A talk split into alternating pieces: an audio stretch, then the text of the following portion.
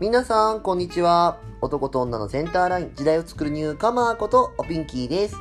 さあ、今日も始まりました、おかまのおブスラジオ。皆さん、今日はどんな一日をお過ごし？今日、5月29日は、529で、幸福の日って言うんだって。しかも今日29日は肉の日。肉を美味しく食べたら幸せになれそうな気がするってことで、今夜はたくさんお肉食べちゃうもんね。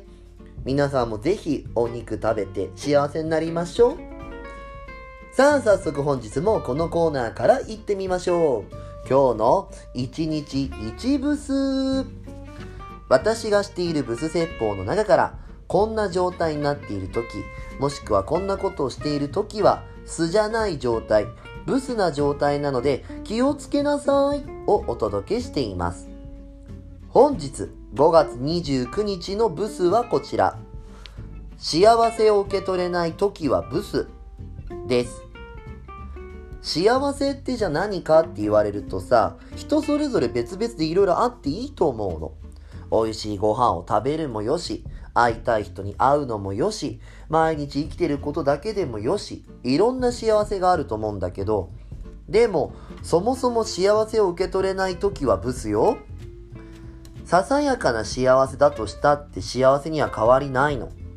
でも、小さいからとか、こんな私がとか、幸せなんてわからないとか言いながら受け取れてないことがブスなわけだから、大事なのって、ちゃんと自分が目の前にある幸せを実感することなの。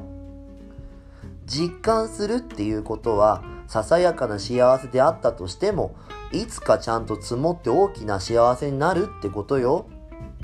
なのでぜひ今日は皆さん、自分の足元、自分の目の前にある幸せ、実感してみてね。精進なさい、ブス。